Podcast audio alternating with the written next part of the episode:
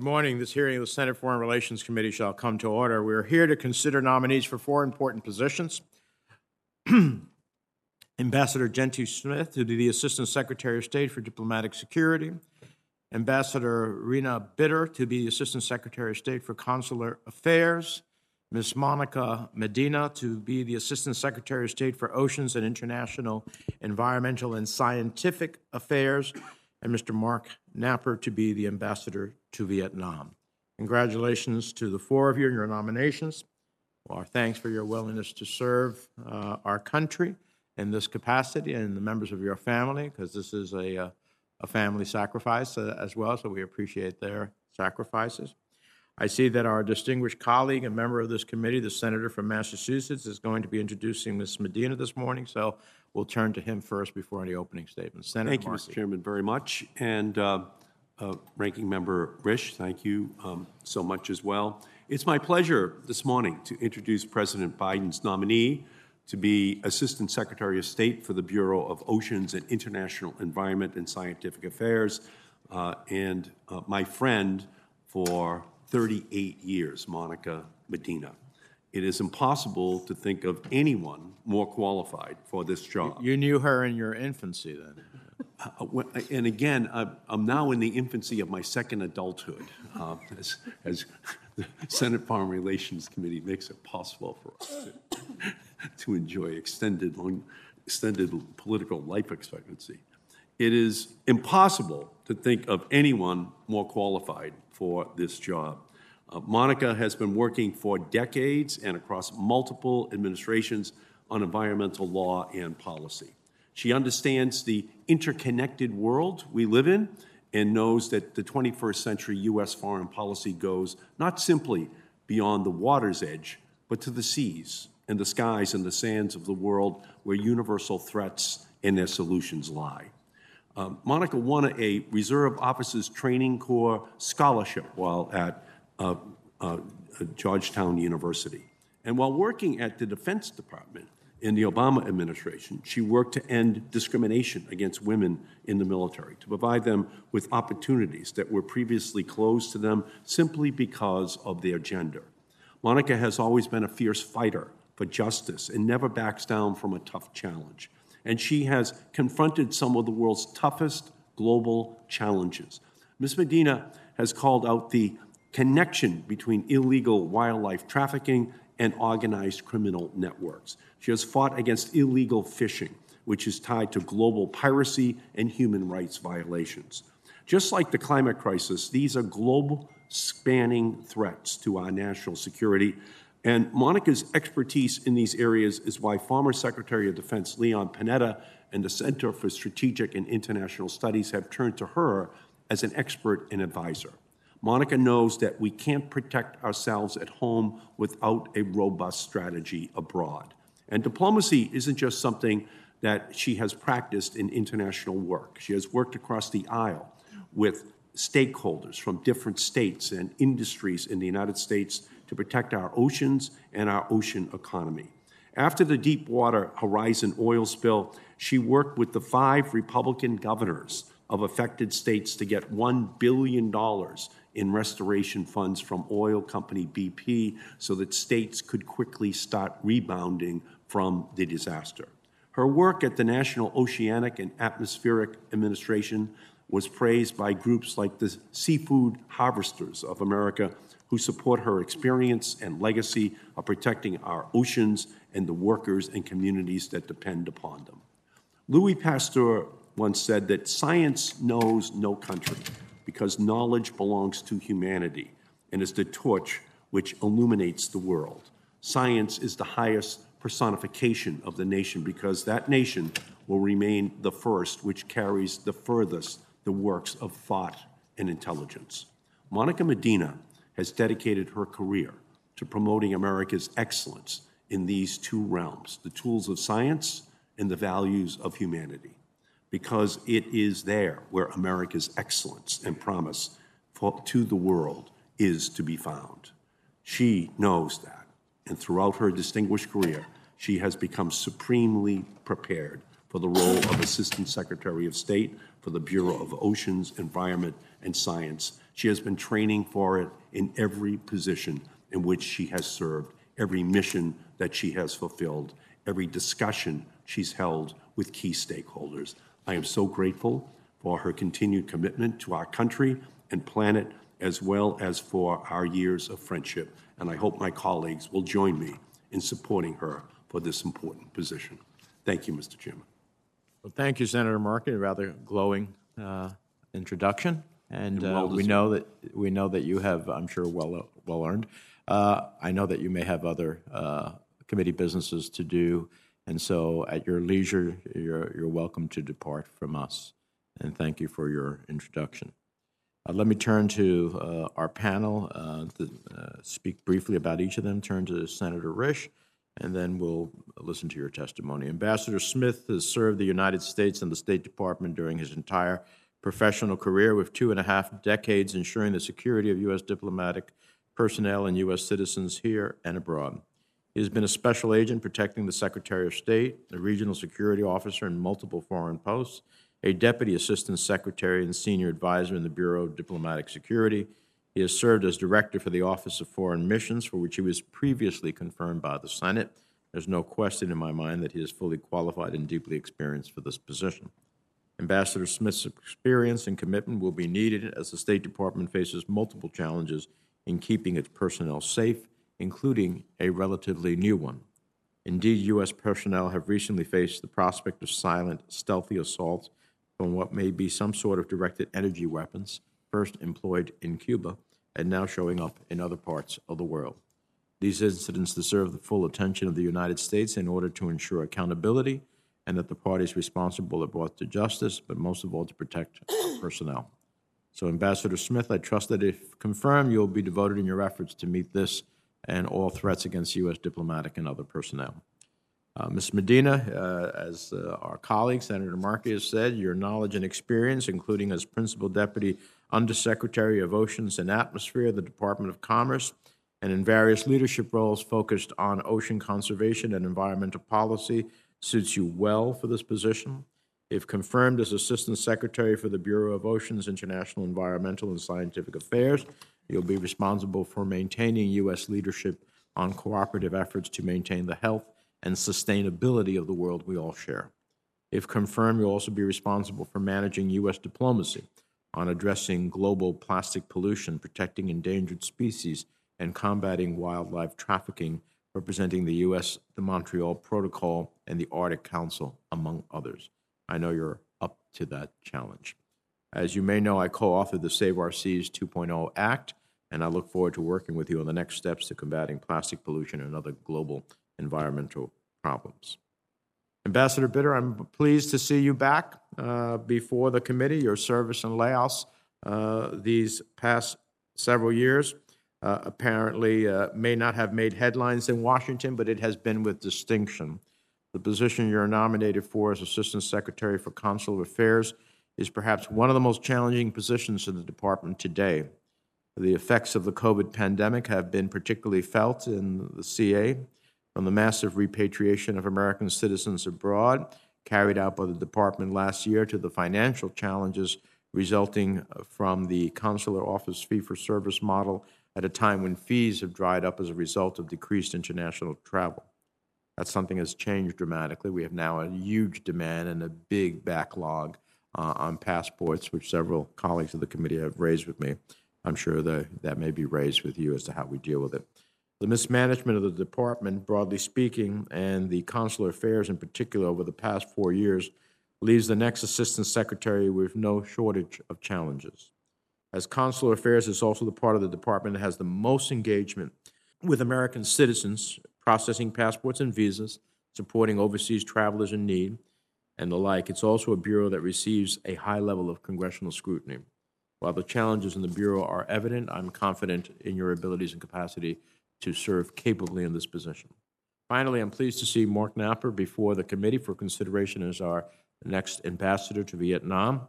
We look uh, to develop a genuine strategic partnership with Hanoi, one animated by our shared interests and our values.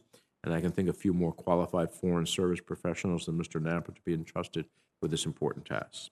In closing, while the four of you have a series of challenges ahead, I'm confident that your knowledge and experience will serve you well as you take on your new responsibilities upon confirmation. I look forward to each of your testimonies. And with that, let me turn to the distinguished ranking member for his opening comments. Thank you, Mr. Chairman. Um, And I want to thank the witnesses for being here today and uh, being willing to serve in these positions and your families, who we know share the uh, sacrifices that you make. I want to start with the nomination of Assistant Secretary of State for Oceans and International Environment and Scientific Affairs. The uh, COVID 19 pandemic has exposed uh, what I believe to be serious gaps in U.S. international pandemic prevention, preparedness, and importantly, response efforts. This includes the failure of the Department of State over multiple administrations of both parties to adequately prioritize global health policy and diplomatic engagement beyond the PEPFAR program. We now realize how important uh, that is. Uh, PEPFAR, of course, is, uh, was an exception to that. It was uh, uh, very successful, and it's important that we duplicate the success that we had in PEPFAR in uh, what will undoubtedly be future challenges of the global health nature. Ms. Medina, if confirmed, uh, you will lead the Bureau responsible for ensuring foreign policy coherence and program integrity for global health and biosecurity. I look forward to hearing from you how you plan to improve states' leadership in these vital areas, which, as I said, uh, I think uh, suffer some shortcomings which have become painfully obvious uh, as a result of the COVID 19 uh, pandemic. In addition, COVID 19 has brought to light the risks of collaboration on life sciences research with countries that do not share our interests, like China. If confirmed, you'll have a role in overseeing international scientific cooperation and global health security, and it is critical that you work across the department to prevent the misuse of such research. Lastly, as we uh, discussed when we met last month, the Columbia River Treaty remains an important issue to myself and the rest of the Northwest delegation. I look forward to hearing more about how you plan to make uh, Columbia River Treaty negotiations a priority. Next, we have the nomination of Assistant Secretary of State for Diplomatic Security. For decades, the State Department ha- has struggled with what has been dubbed uh, colloquially uh, a bunker mentality, which greatly over prioritizes security to the de- detriment of our diplomatic effectiveness. Security is undoubtedly very important, uh, but as with all things, uh, it must be put in its proper place. This severe risk aversion often keeps our diplomats cooped up behind embassy walls instead of engaging with local community and conducting traditional diplomacy. America's adversaries do not place similar burdens on their diplomats, putting the United States at a strategic disadvantage. Earlier this year, I introduced legislation to improve the process for investigating security incidents abroad so the department's diplomats can safely do their jobs promote U.S. interests with host countries, and engage local populations with appropriate protection. If confirmed, it will be vitally important to ensure the department learns to manage risk more effectively. Ambassador Smith, I look forward to hearing your thoughts on these issues. Moving on to the nomination of Assistant Secretary of State for Consular Affairs, the Bureau of Consular Affairs has a unique opportunity to demonstrate how the State Department assists U.S. citizens every day while also advancing our national interests whether it's helping Americans who lost a passport on vacation get home or visiting U.S. citizens who have been incarcerated abroad. Consular Affairs often directly serves the American people. However, last year's travel restrictions and resulting loss of visa fee revenue greatly hurt the Bureau's finances, potentially affecting its ability to provide these important services. As vaccination rates climb, there will be more people seeking to travel. Demand for passports and visas are rapidly increasing, leading to significant delays in processing times.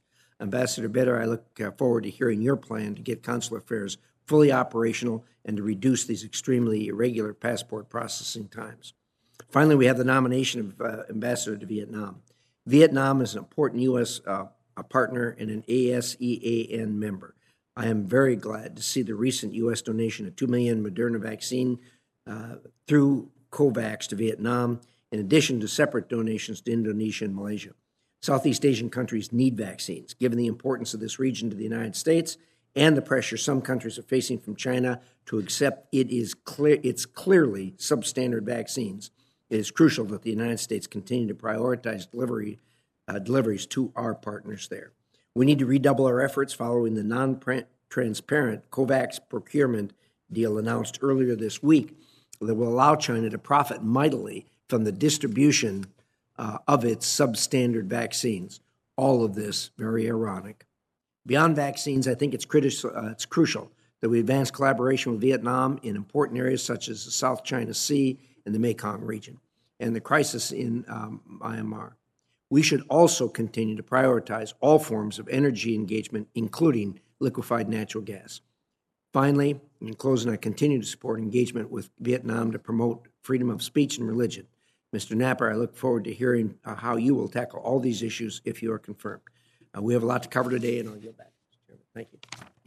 Thank you, Senator Risch. All right, we will start our uh, testimony from our nominees.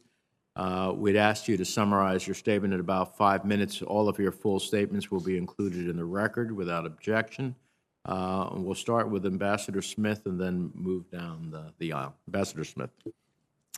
Chairman Menendez, Ranking Member Risch, and members of the committee, I'm honored to appear before you today as President Biden's nominee to be the Department of State's Assistant Secretary for the Bureau of Diplomatic Security.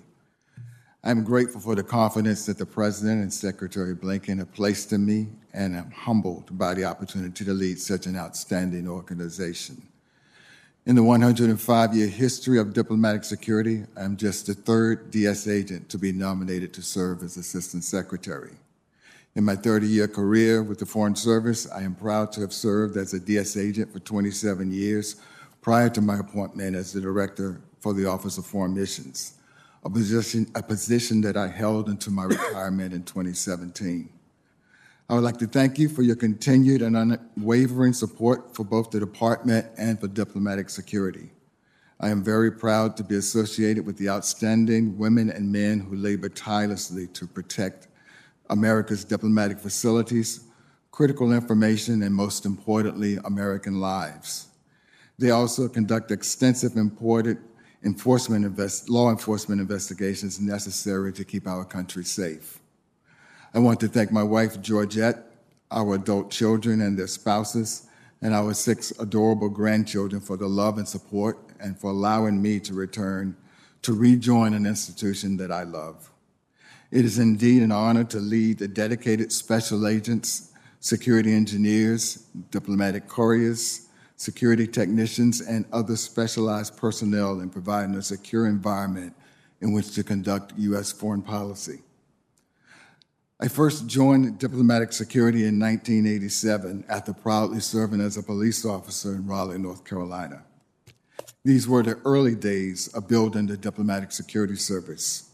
I grew up in the organization as it grew to meet increasing global security challenges as well as domestic challenges in U.S. national security interests. Having served in Cairo during both Gulf Wars and Rangoon during a period of unrest and uncertainty that rivals the current situation, I am familiar with the importance of strong leadership and requisite security operations. Upon returning to the U.S. and serving in senior positions in diplomatic security, I am, pr- I am proud to have collaborated closely with other department colleagues, the intelligence community, DoD, and members of Congress to construct and improve diplomatic facilities here and abroad while enabling our personnel to project U.S. government interests around the world. I am also proud and honored to have received Senate approval to lead the Office of Foreign Missions during my last tour tenure with the department. My of work within the department and subsequent experiences as an independent consultant in the private sector is what has prepared me to assume leadership as the Assistant Secretary for Diplomatic Security. I'm aware that there will always be challenges as we seek to advance U.S. interests around the world. With support and continued guidance from members of this committee and Congress as a whole, my, my top priority, if confirmed, will be to help to ensure the, that, that the department effectively protects its physical assets, information, and most importantly, lives. At the same time, however, I recognize that effective diplomacy is virtually impossible without the ability to take considered risk in service of strategic goals and objectives. It will be my responsibility to evaluate various threat mitigating strategies and to help the department make the best possible calculations in support of American diplomacy.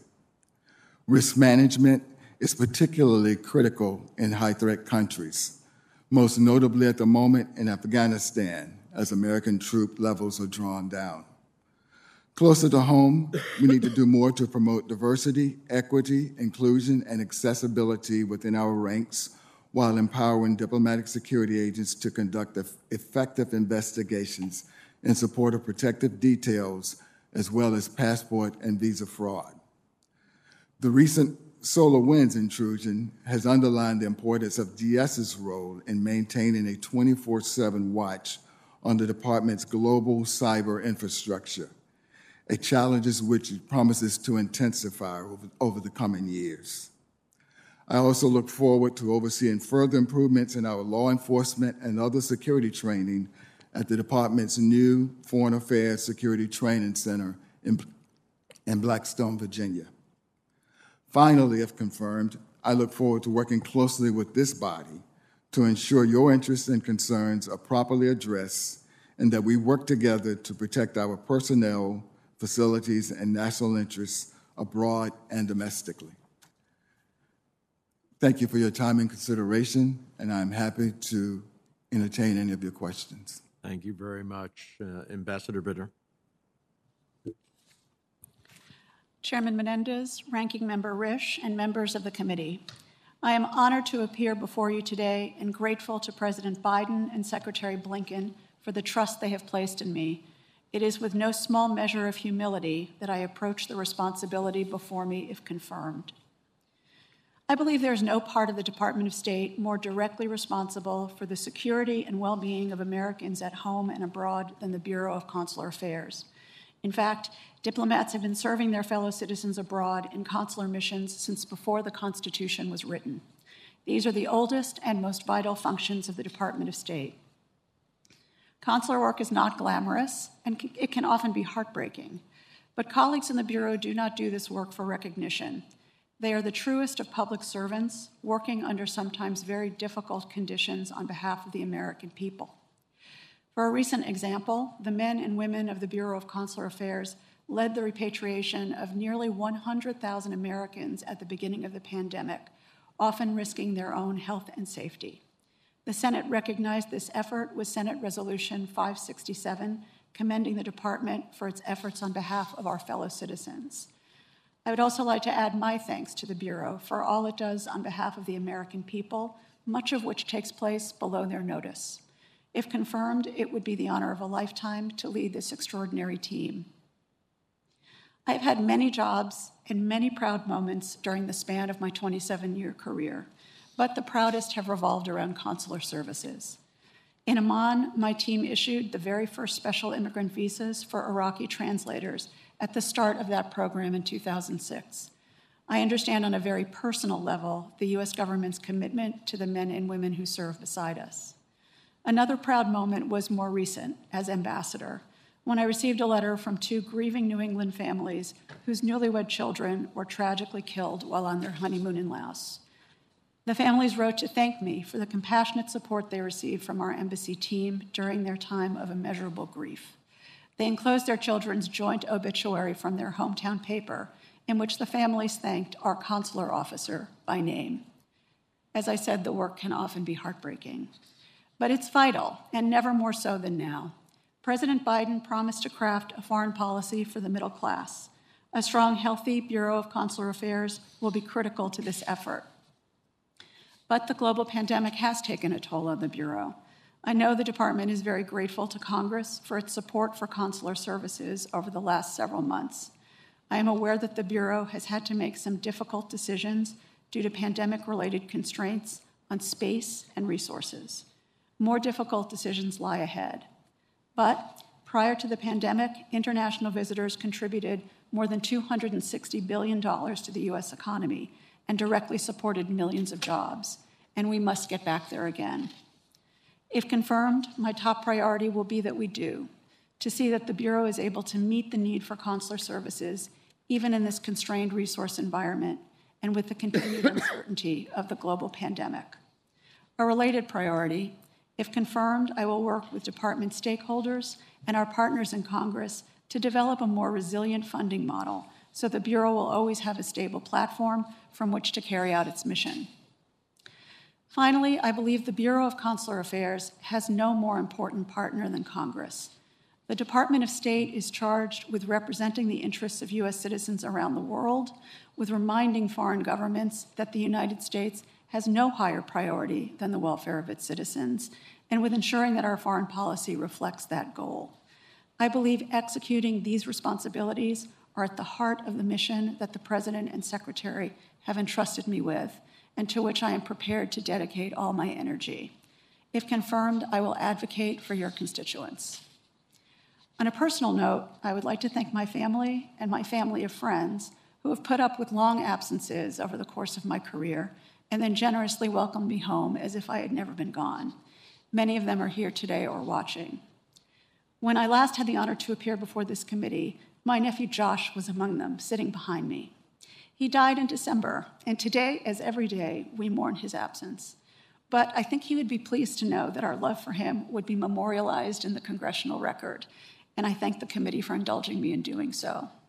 With that, I thank you and I welcome your questions. Thank you, Ambassador, and our sympathies uh, to you and, and your family for the loss of your nephew. Ms. Medina, floor is yours.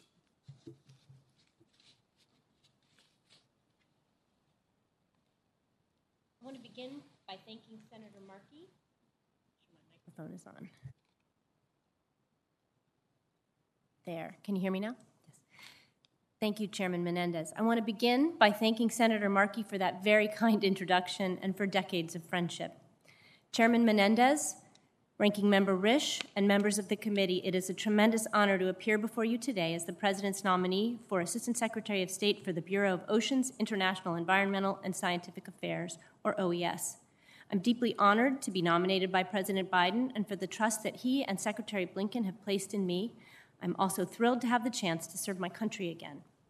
I would like to begin by thanking my family, I'm eternally grateful to my husband Ron and our grown children Hannah, Michael, and Daniel for their constant support and encouragement as I pursued a career in environmental conservation, even when it took me far from home.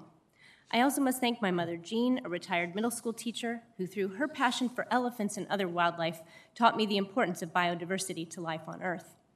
If confirmed, I'm eager to consult, engage, and collaborate with members of this committee and to build on your great work on ocean conservation ending wildlife trafficking and illegal fishing, stemming the rise of future pandemics, fighting plastic pollution, and other OES issues of interest to you. I would not be here today if it were not for the opportunity to, the U.S. Army gave me to attend Georgetown University on an Army ROTC scholarship at a time when there were not many women who received them. Both my parents were teachers, and I could not have afforded a private university like Georgetown otherwise. And my dream was for a career in government and law.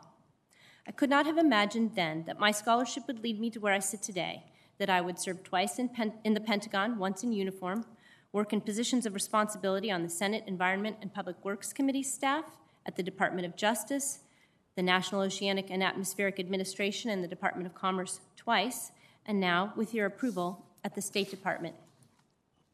OES is at the forefront of our responses to the global challenge of the present and also the global challenge of the future. Clearly, our nation must continue to work to defeat COVID 19 globally and better prepare for and prevent future pandemics. Likewise, there is no greater long term threat to our safety and security than climate change. I look forward to supporting the administration's work on both these fundamental threats to our health, security, and prosperity. I would additionally raise three areas of particular concern to me my decades of experience attending and representing the U.S. at international meetings leads me to believe that there will be increasing global tensions over limited natural resources. If confirmed, I would dedicate special attention to the following. First, the loss of biodiversity is a crisis and it is often overlooked, but there is great bipartisan work being done here in Congress to conserve species globally and to assist countries in Africa, Asia, and the Americas in their efforts to do the same. I greatly admire the International Conservation Caucus's efforts to work collaboratively with legislative counterparts from around the world to ensure that we don't lose elephants or rhinos or tigers or penguins or pangolins to extinction. Second, the ocean needs our attention. There is too much tension, damage, and lawless behavior in the seas due to deep disagreements over a plethora of hot button issues, such as excessive maritime claims, illegal, unreported, and unregulated fishing, the dramatic changes and rapid development in the polar regions, and the disregard by bad actors of global shipping, safety, and security rules, as well as pervasive plastic pollution and ocean chemistry changes. I am very impressed by the work of the Ocean Caucus on these issues, and if confirmed, implementing the recently passed Save Our Seas 2.0 Act will be a priority of mine. Finally, given the rapid growth and competition in space exploration and commercialization, space policy is at a key inflection point. A new space race could escalate global tensions among superpowers and create problems for future generations if we don't work to ensure today that space actors are complying with their obligations under international law and space activities are pursued in a manner that is safe, responsible, and sustainable. All of these issues also merit special attention by OES, in my view, because they are central to addressing our nation's strategic competition with China. Moreover, each of these challenges must be handled in a way that ensures the equitable inclusion of diverse stakeholders and the private sector in our solutions. In tackling these and other challenges, I want to assure the committee that I will work every day on behalf of the American people with the goal of ensuring that our efforts around the world support Americans at home and make their lives better. Thank you for considering me for this position, and I look forward to answering your questions. Thank you. Uh, Mr. Knapper. Thank you, Chairman Menendez, Ranking Member Risch, distinguished members of this committee, for the opportunity today to appear before you. I am honored in the faith that President Biden and Secretary Blinken have placed in me. I also want to express my deep love and gratitude to my wife Suzuko and our son Alex for their support and their sacrifice. They have repeatedly changed homes and schools and have been distant from family and friends so that we could serve the United States overseas. Without them, as well as my parents, Jay and Yolanda Saltzman, I would not be here today. The United States Vietnam relationship has undergone a profound transformation since the normalization of diplomatic relations 26 years ago. And my own family history tracks the arc of our relationship with Vietnam. My late father, Marine Colonel Roger Knapper, was a decorated Vietnam combat veteran who often recounted difficult memories from his time at war. Yet he also talked many times of his earnest wish to return to Vietnam and see that beautiful country at peace and thriving. This wish was fulfilled three times during my previous service at our embassy in Hanoi.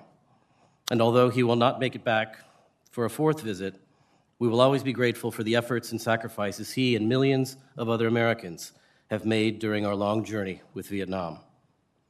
Our two countries have moved from a history of conflict to a comprehensive partnership that spans political, security, economic, and people to people ties.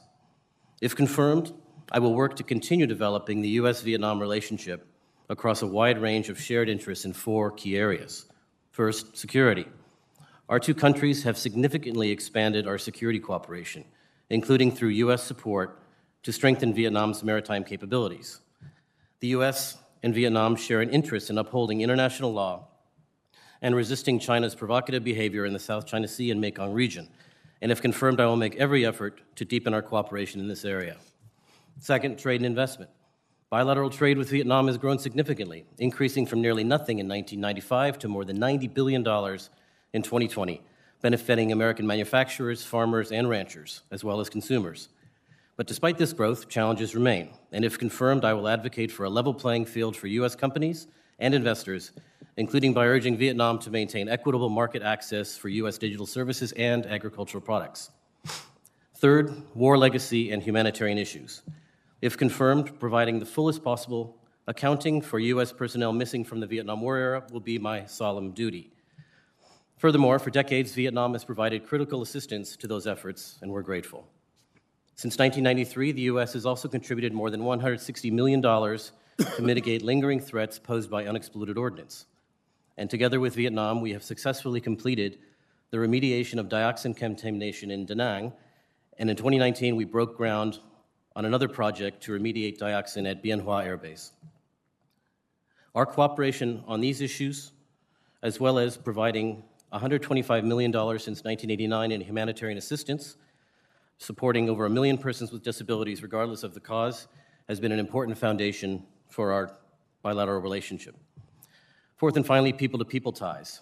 The bonds between the American and Vietnamese people are strong and growing. Prior to the pandemic, nearly 700,000 Americans traveled to Vietnam annually, including more than 1,200 American students. And here in the U.S., we welcome 30,000 Vietnamese students each year. These people to people ties are an important bridge between our two countries.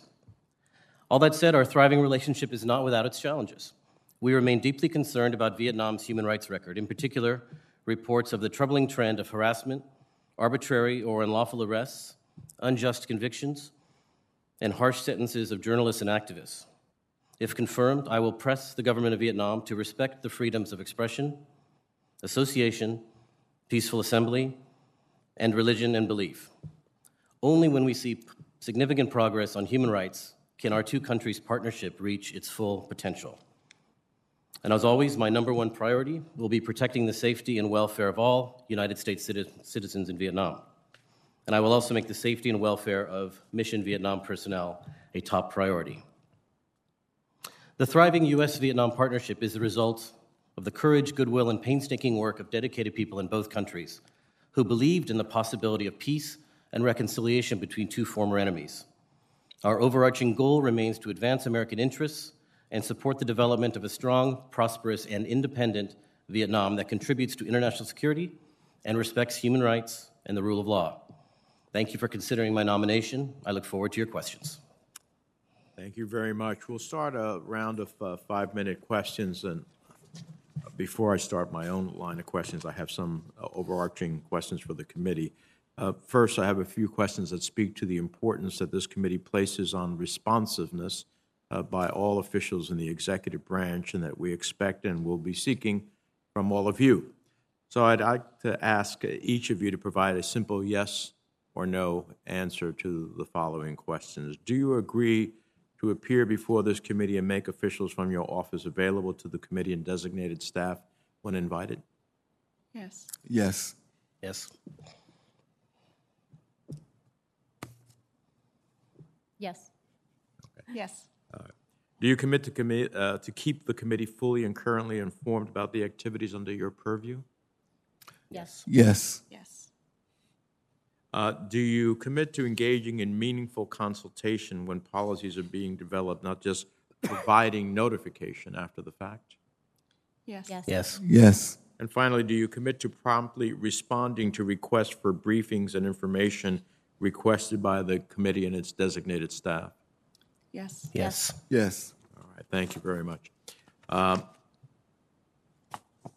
Ambassador Bitter, uh, let me ask you, uh, there's a lot of issues under your portfolio, what will be your portfolio, um, from the question of uh, COVID vaccines for American citizens abroad, which will not be only within the responsibility of the Bureau of Consular Affairs, but I cannot imagine that you won't be engaged uh, in it. Um, What do you think are the primary challenges for CA and the department more broadly on administering such a vaccine program in the face of a global pandemic for American citizens abroad?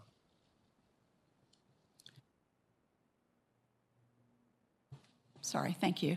Um, Thank you, Senator. I'm, I'm aware of the um, concern that uh, members of Congress have, and also uh, this issue I know is of great concern to many Americans. Um, the, you know, as the way that the department has approached this is that it has um, worked in the interagency to try to make sure that vaccines are available to countries who have yet to acquire them. And then within the department, we've tried to make available consular information to Americans abroad to ensure that they're aware of how they can get access to vaccines where they are available and make sure that they have information about um, uh, local medical providers and healthcare, and that's the general form that, of consular services to those abroad. And if there are particular needs, of course, the embassies abroad are always prepared to address consular services and whatever needs American citizens have. Um, the, the department has not typically provided uh, medical care to private citizens. Um, so I think there would be many challenges attendant upon that Um, not least of which would simply be the issues involved in just administering the vaccines. It would be quite challenging. I hope we, we will think about, uh, and I understand that the department has not been involved in delivering healthcare services to citizens abroad, but in a global pandemic, uh, I hope we will think about how we help an American citizen living abroad, maybe because of work or some other reason, to find access to a vaccine. Because when a country has its own vaccination program, of course, it is focused on its own citizens. And so that leaves an American citizen in limbo, uh, potentially. So I, I hope we will give a little thought to how we can create a greater connection uh, for American citizens abroad in, in that context. Um, let me turn to the question of passports. Uh, as you may know, an, an artifact uh, of the COVID crisis, the department uh, remains considerably backed up on passport processing at the National Passport Center. Um, I was listening to several of our colleagues on the committee and my own experience back in New Jersey of citizens who have months uh, that they applied for their passport and cannot uh, get a, a response. Um, and of course, with uh, the opening of the world and the surge uh, in demand, uh, there's a greater demand. Do, do you have a sense? I know you're not there, but in your briefings, do you have a sense of the current backlog and uh, what's your thoughts about working to clear it up? Thank you, Senator. Um, I'm very aware of this issue, and I know it's very important um, to, to you and to your constituents. It's important to the department as well. And just, I share your concern um, about the length of time that it's currently taking. And the department takes very seriously its responsibility in this area. It's a very visible part of the work that the department does. And it's important to get it, to get secure and uh, efficiently issued visa, uh, passports rather, um, out to American citizens as quickly as possible. Um, you know, like many organizations, um, the the bureau and its partners have been faced with um, uh, with ramping up in a situation where COVID uh, restrictions are lifting more slowly than demand is rising. so it's a pretty fast moving situation. Um, the department is um, reviewing each passport agency according to the science um, and deciding when they can fully reopen. So it is an evolving situation. Um, uh, I, I know, again, that this is something of great concern to you, and I, I would be very happy to work with my colleagues in congressional affairs to make sure that members and your staff can get up to the minute briefings and the most recent information. But right now, I think um, it's taking between the passport office and its partners up to 18 weeks for passports that are not expedited to be processed. Well, I, uh, I will say that the briefings are great, actions are more important. Uh, what we really need is uh, some type of surge capacity for a period of time uh, to deal with the backlog. Um, I don't think that we can, uh, many Americans, it's not just a question of, of, of travel for leisure, but it is travel for business again. It is travel to see family members who they may not have seen for well over a year and a half, two years because of COVID. Uh, so it's about a family reunification issue as well. But I really, I, I- I'll tell the secretary as well, but I really urge you all to think about a surge capacity for a period of time uh, to get uh, us into a more reasonable period of time in which people have to wait. Finally, not because there aren't many more issues, but I appreciate the important work the department does to vet visas to assure there's no fraud and abuse, but I can tell you I have a regular stream of complaints about the, uh, the department's transparency and communication, and sometimes its agility and responsiveness when it comes to processing visas for non-American family of U.S. citizens to visit the United States, student visas and work and business visas. Um, I am interested in your thoughts about where and how we can improve the visa application and processing system so that applicants, even if they are turned down, face an open, transparent, and rapid process that speaks to our best values as a nation. I can't tell you how many times, um, you know, I, I know that an applicant has to overcome the hurdle of showing that they have roots in their country, that they are uh, likely to return, that they're not likely to stay in the United States. I'm very familiar with the immigration law in that respect. So that, that's a hurdle they must meet. But I can't tell you how many times I've had individuals who have properties in their country, businesses in their country, deep family ties in their country, and, and no uh, re- reasonable expectation that they would stay in the United States.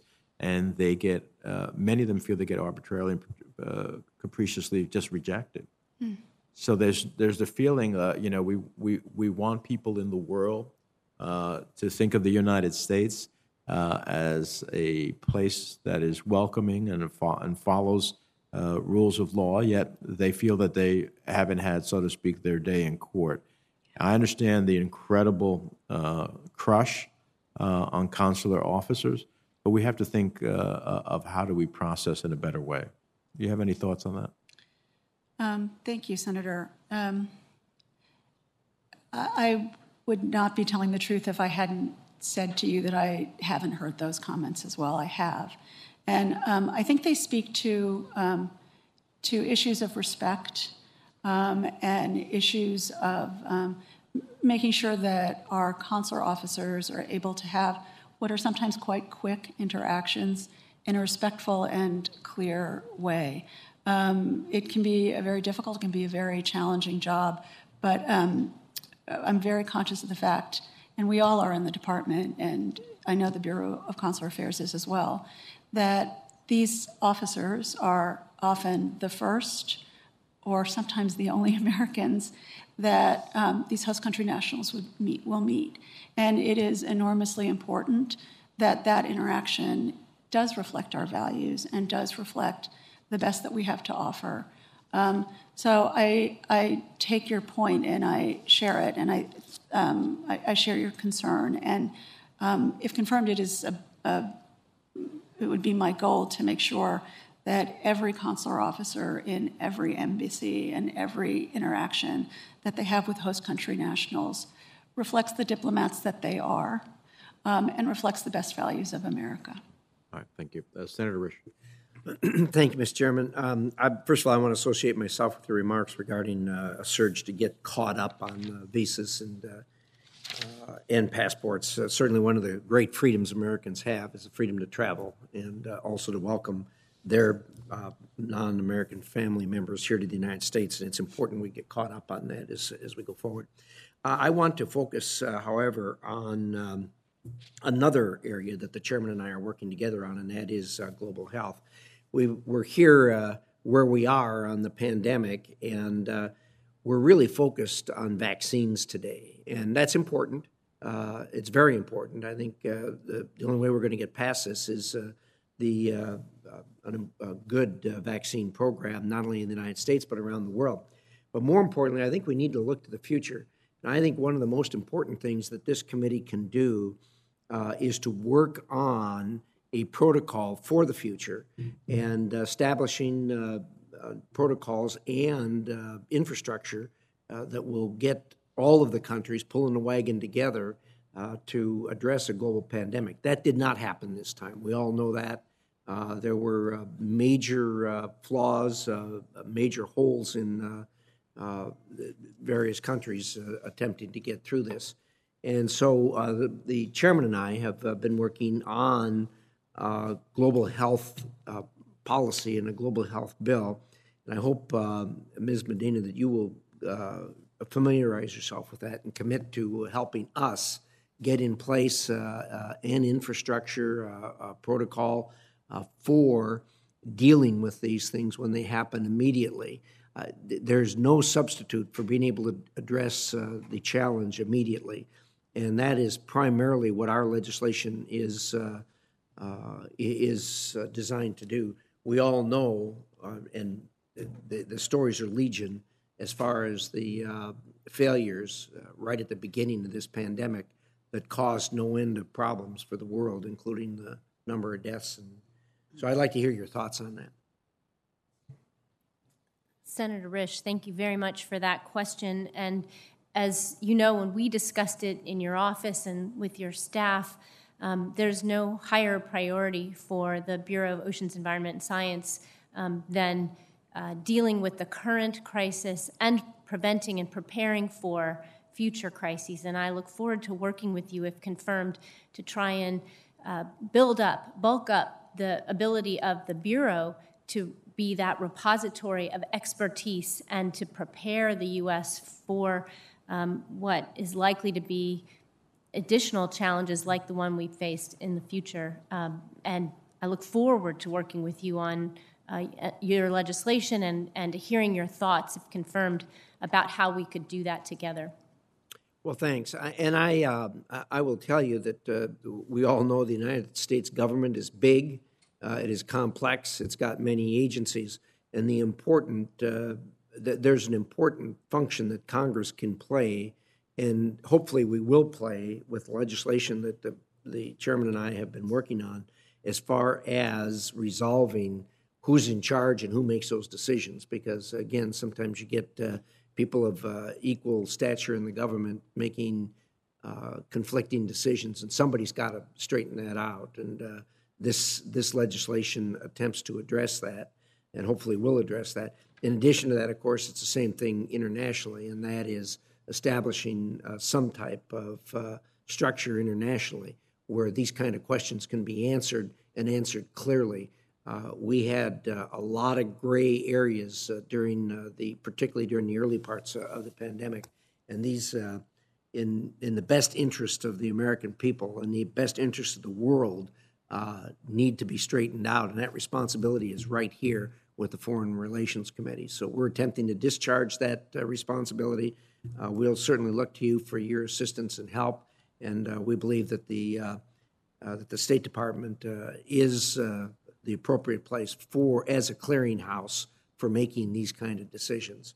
And again, I, I fully appreciate that we're, we're focused uh, on vaccine right now, but it's really important that we walk and chew gum at the same time and prepare for the, uh, for the next pandemic. So with that, my time's up. Thank you.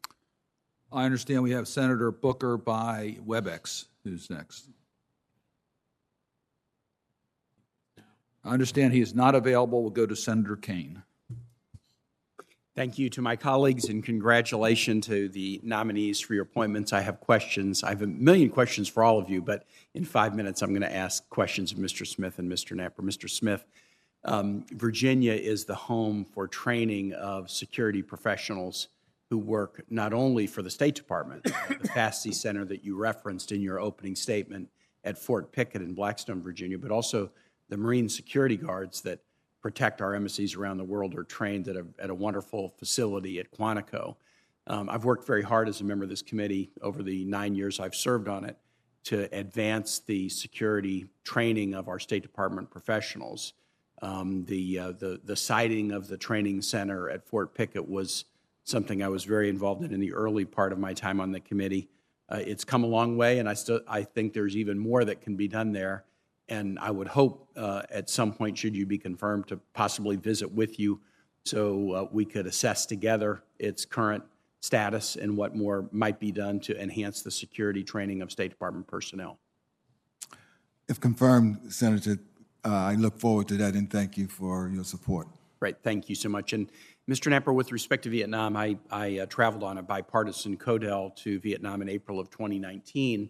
Uh, it was a tremendous visit, and we, we found so much interest in deeper partnerships with the United States on military cooperation. There was, there was appreciation for the U.S. role led by Senator Leahy for decades now to work on cleanup of dioxins and other contaminants at military bases in Vietnam. And the, the warm welcome we received from Vietnamese officials and the Vietnamese public was very heartwarming. But uh, of the of the number of concerns I have about Vietnam, one that's most significant is the deplorable uh, absence of press freedom of organizations that rank countries in the world for press freedom. Freedom um, put Vietnam very low on the list. A recent ranking had them 175th out of 180. One of the things that seemed pretty vibrant in 2019 was while the press was being cracked down on, there was still a pretty vibrant and open internet culture, but that's also been significantly constrained in the last two years. Um, what can the United States do? What would you do as ambassador, should you be confirmed, to try to promote uh, broader notions of press and uh, freedom and freedom of speech in Vietnam? Well, thank you, Senator, and, and thank you to you and your, your colleagues for the great support that Congress has provided our bilateral relationship over the years. Uh, as for uh, press freedoms and other freedoms of Vietnam, I fully agree. Uh, we have serious, serious concerns. This is something that, if confirmed, I will make a focus of mine. Uh, I think one way uh, we can seek to improve the situation is just to never miss an opportunity to raise uh, with senior Vietnamese officials our, our deep concerns and to underline the point that our relationship will never reach its full potential unless we're able to see improvements in some of these areas, whether it's freedom of speech, freedom of the press, freedom of assembly. Uh, as you noted, the internet is increasingly a contested area for these basic freedoms.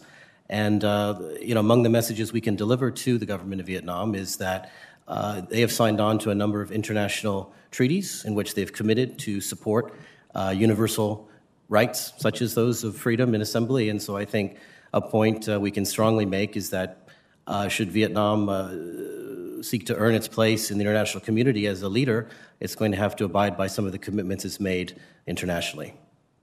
Last thing I'll say about the U.S. Vietnam relationship is one of the powerful, I think, attractors of the U.S. relationship to Vietnamese people is their deep concern about China and the historic animosity that uh, they've had because of Chinese incursions into Vietnam.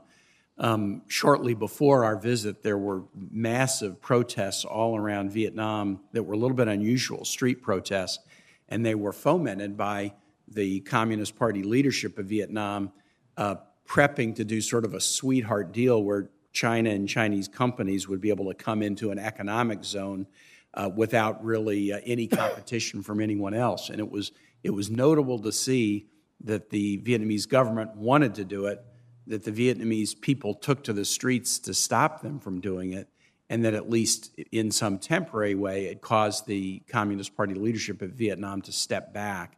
Um, th- there is a deep desire for deeper relationship with the United States to be a counterpoint to a China that has been so often an aggressor against Vietnam, and that's important for us to know, and it's important for us to uh, contemplate as we seek to build a deeper relationship with Vietnam. Uh, I, I look forward to working with all of you should you be confirmed. Very high qualified panel. Thank you. I yield back. Thank you. Uh, Senator Hagerty.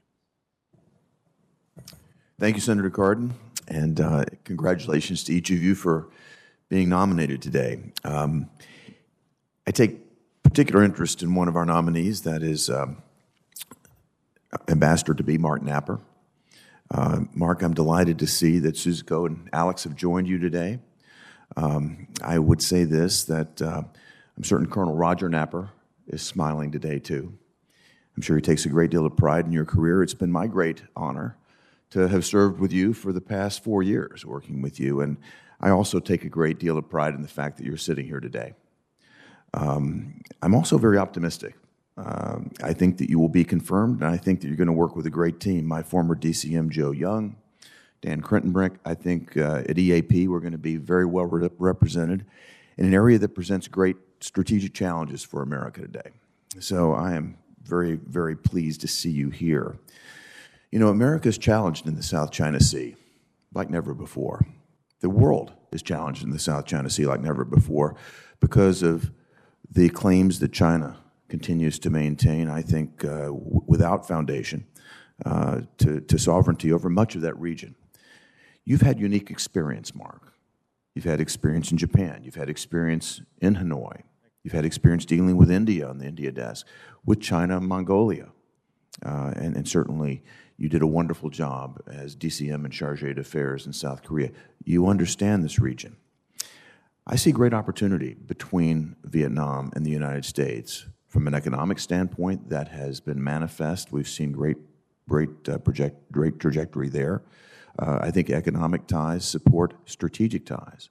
But what I'd really like to talk about for a moment is the strategic opportunity that Vietnam presents for the United States, for our Quad partners, and for uh, the safety and security of that region. I would love to get your thoughts on the role that you would play and help lead as our ambassador to Vietnam. Well, thank you very much, Senator, and thank you very much for your, your kind words about, uh, about my family. Uh, I mean, you're absolutely right. Right now, I think our, our shared view with Vietnam is that there is no greater challenge we face right now than that of, of China, China's aggressive and provocative behavior, particularly some of its sweeping and unlawful maritime claims in the South China Sea, uh, what it's doing along the Mekong River, uh, damming and releasing water, uh, causing deep, deep problems for 66 million people who live along that river and rely upon it for their, their livelihoods.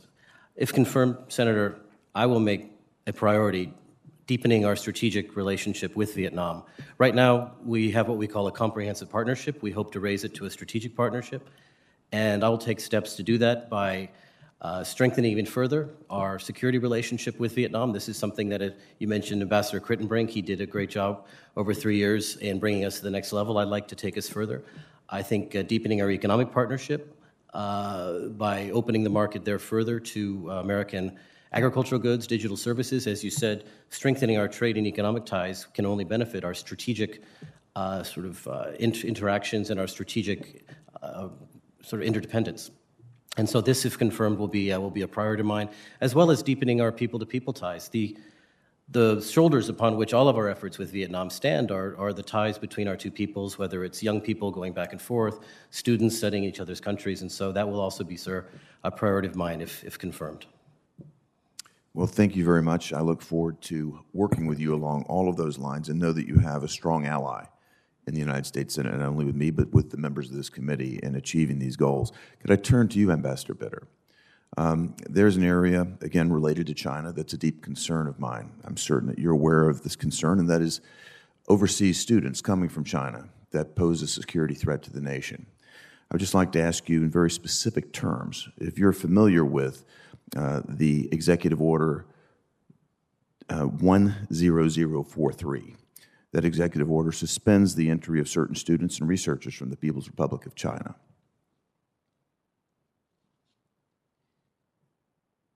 Yes, Senator. And if you're confirmed, do you agree to notify me and this committee if there are any changes made to that executive order? Yes, Senator. And in the meantime, do you agree to, to uphold the tenets of that executive order? Yes, Senator. Thank you very much, Ambassador. I appreciate it. I yield back. Thank you, Senator Cardin. Well, first, let me thank all four of our nominees for their service to our country and our willingness to continue to serve our nation. Uh, we thank you. We thank your families. We know that this is very much uh, a, a, family commitment.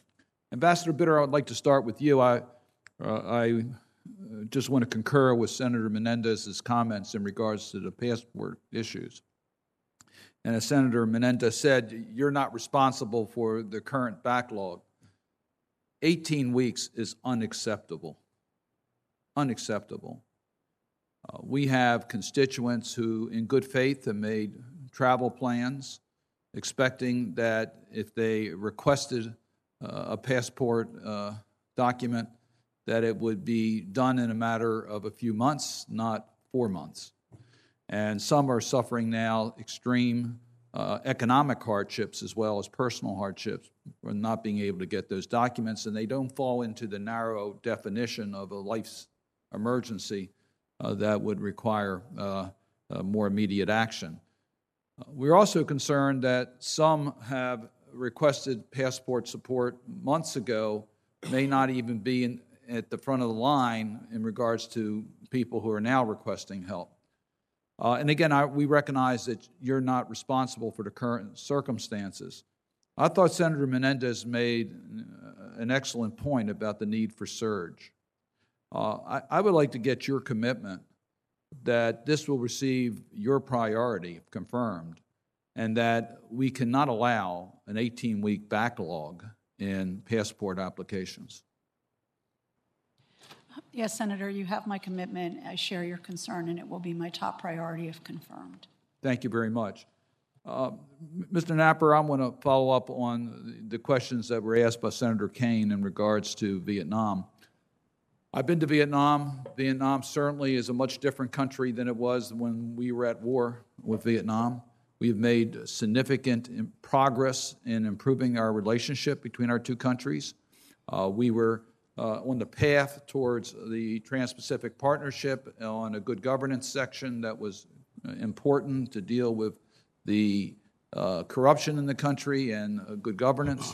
Uh, Vietnam was making progress, I would suggest, on basic human rights, even though it's an authoritarian government. And now we've seen a backsliding.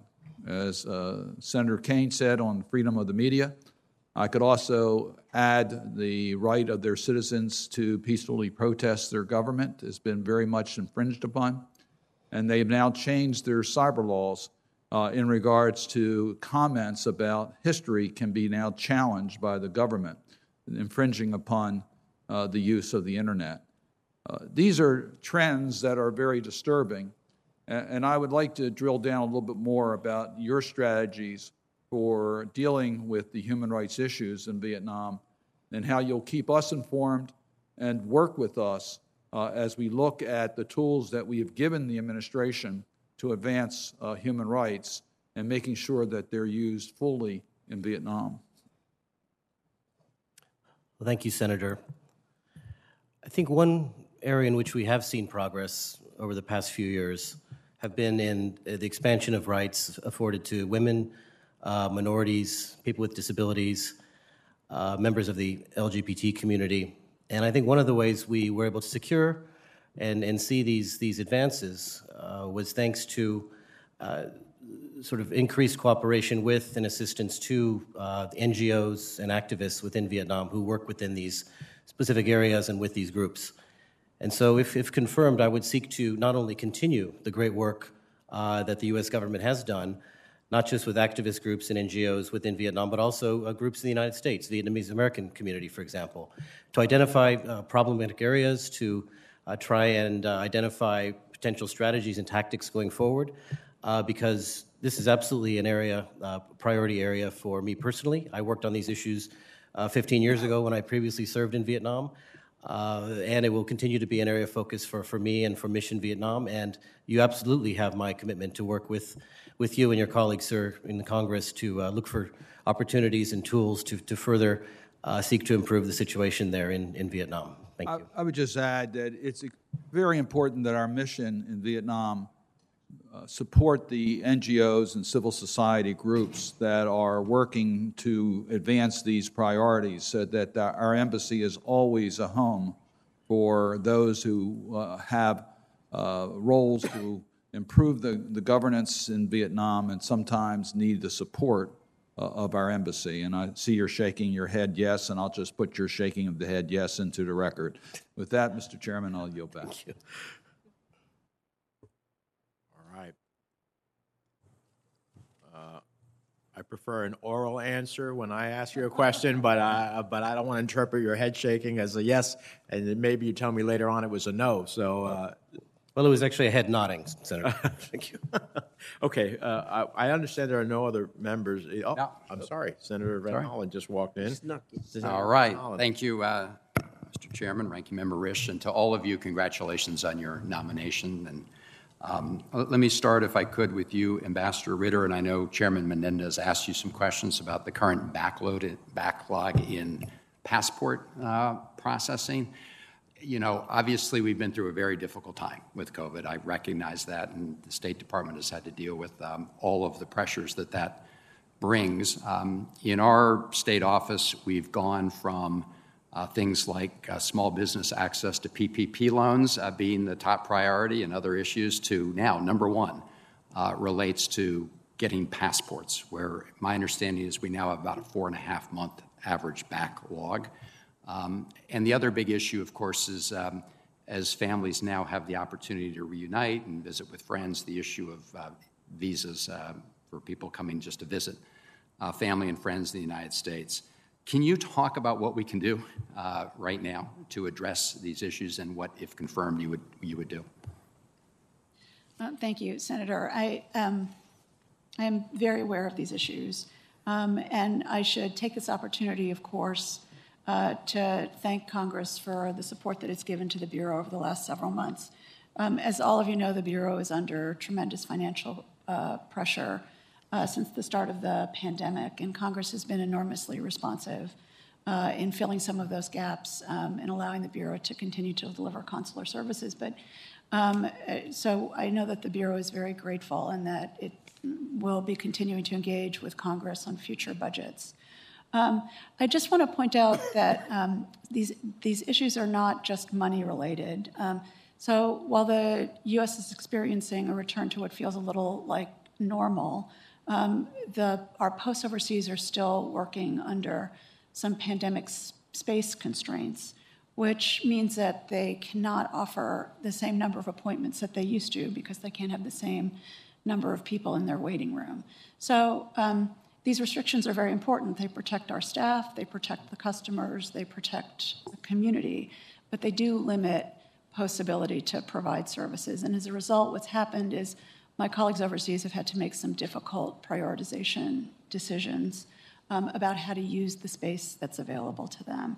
So, um, if confirmed, this is this is very much job one. I recognize that um, folks coming uh, that visas also impact your community with respect to small businesses, maybe relying on workers overseas that are unable to get back, family reunification, all of those issues. It's it's a, right now it's a very difficult time. Well, thank you for, thank you for that, that statement. You know, this is the area where our constituents most frequently interact with the State Department, right? Um, And so that's where they're really feeling the presence or lack of um, responsiveness and services. So uh, our office is working very closely with the team at the State Department. We're grateful for the relationship we have, but this, this is a big, big uh, issue. The visa part, but also just getting a passport for U.S. citizens who's, who is here. Um, Ms. Medina, thank you for your testimony, and um, I appreciate your mentioning the issue of biodiversity, as you mentioned, and you, you, we're seeing a disappearance of biodiversity at alarming uh, rates around the world, and look forward to working with you uh, on those um, those issues uh, going forward. Um, Mr. Smith, um, thank you for taking on this assignment. Um, as you well know, you know, foreign service officers go into the foreign service to really get to know and interact with the countries um, where they're serving. Um, and so while it is absolutely true that we have to provide security, I hope as you think this through, um, you will also find ways to make sure that our foreign service officers overseas can interact with the rest of the population. Otherwise, they might as well just be in DC. Um, in Kabul, we have, a, of course, a particularly um, immediate situation, and I, I know you'll be monitoring that very carefully with respect to the situation there.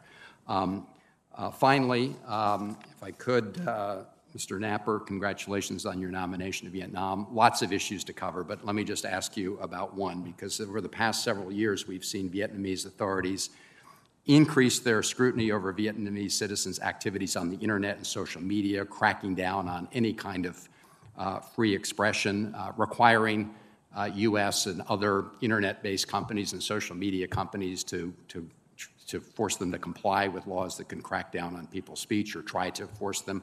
Can you just talk briefly about how we're dealing with that situation? Well, thank you, Senator. Uh, the one specific case right now that's attracting the most attention, of course, is that of Facebook.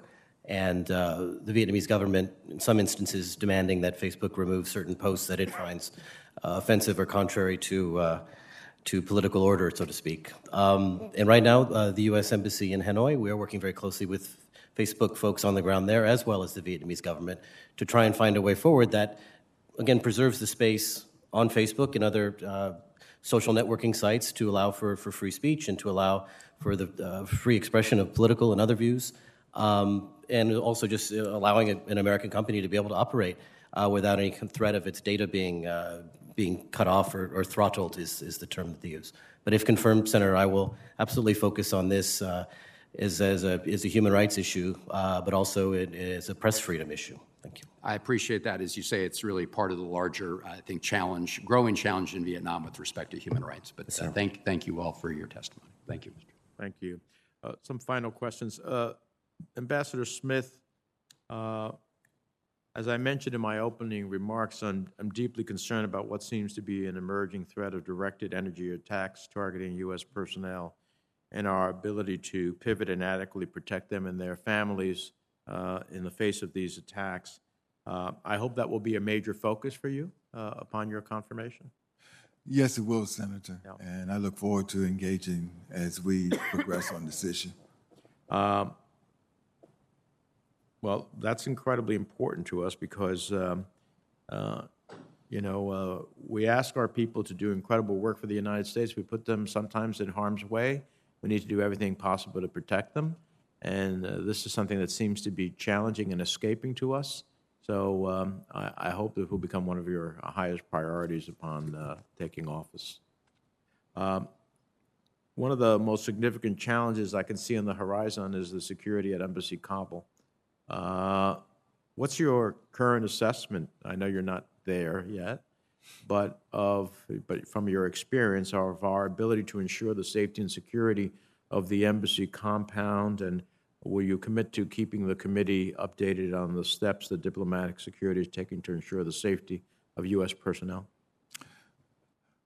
If confirmed, Senator, yes, I will commit to that. Uh, Afghanistan will continue to garner a lot of attention, uh, particularly as uh, U.S. forces continue to withdraw, and it's going to be important for diplomatic security to remain uh, in, very much engaged, both with our uh, colleagues and contacts here, and also with uh, the Afghan forces on the ground there to see how they can help to enhance our security operations. Well, if you, if you, when you get confirmed, I hope you will give us an assessment uh, of what is needed, if anything is needed beyond what we have. And also Port-au-Prince, um, uh, we uh, obviously have a, an ongoing difficult situation in Port-au-Prince. Uh, I, I hope you will pay attention. I know you'll pay attention globally, but these are some hot spots that uh, I think we need to pay attention to. Do you have any sense of that? Our embassy at Port-au-Prince? Again, I, if, I, uh, I, I agree with you that Port-au-Prince is uh, definitely a point of concern at this moment. Uh, I have not received any uh, additional briefings on the activities there beyond what's uh, in the open source, but look forward, if confirmed, to uh, focusing very, very clearly and, and specifically on that activity as well. Okay. We'll look forward to hearing from you once you're confirmed. Uh, Mr. Knapper, finally, uh, as you contemplate the possibilities of taking the relationship that we have uh, with Vietnam to the next level and inaugurating a genuine strategic partnership, uh, an aspiration I certainly support, uh, how will you balance our very real shared strategic interests with Vietnam with our ongoing human rights concern? A couple years back, we had the president of Vietnam here. It was a very interesting exchange. First time in my 30 years of doing foreign policy and sitting with foreign dignitaries that um, he didn't take any questions. And it's not our process in the committee when we're meeting with the head of state uh, to allow them to ramble along and eventually never take a question. So it was emblematic in my mind of what's going on uh, in Vietnam. What sort of linkages or conditioning do you think is appropriate and constructive as we consider additional military, security, economic, or diplomatic engagement with Vietnam? Thanks, Mr. Chairman. I think you uh, you really have nailed the challenge that we face. It's you know how how do we address our shared strategic interests in the region with Vietnam while staying true to our values uh, regarding human rights, religious freedom, uh, other areas. And I think, if confirmed, I, I would like to build upon the, the good progress we've, we've made so far. We have been able to keep that balance, I believe, between ensuring that our values related to universal human rights are upheld and asserted uh, in our high level conversations with the Vietnamese government, but at the same time, uh, recognizing that in Vietnam we have no uh, stronger or more vocal partner within ASEAN uh, when it comes to speaking out against the ch- challenge that China poses in the South China Sea and elsewhere in the region. So, as I uh, mentioned earlier, Mr. Chairman, I think there are ways uh, to to point out to our Vietnamese government and, and Communist Party of Vietnam interlocutors that there will be limitations to how much our relationship can grow uh, under under the circumstances in which we have concerns about human rights and religious freedom.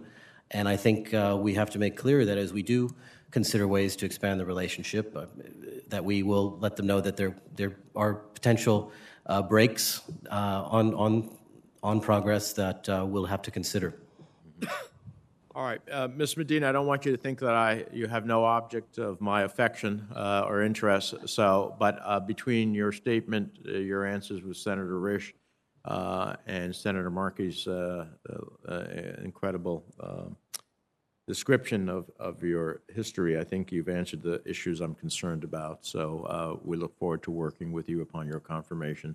Global health uh, for the chairman, uh, for myself, and for the ranking member is, uh, is, is a critical issue. And while it may not seem in the title of, of your uh, position to be the focal point, it is a focal point for this committee. So uh, we will look forward to working with you on that.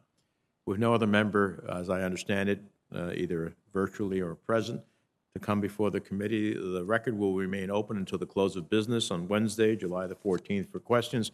I'd urge the nominees, if you get questions for the record, to answer them fully and expeditiously so we can consider your nominations at a business meeting. And with the thanks of the committee for your willingness to serve, this hearing is adjourned.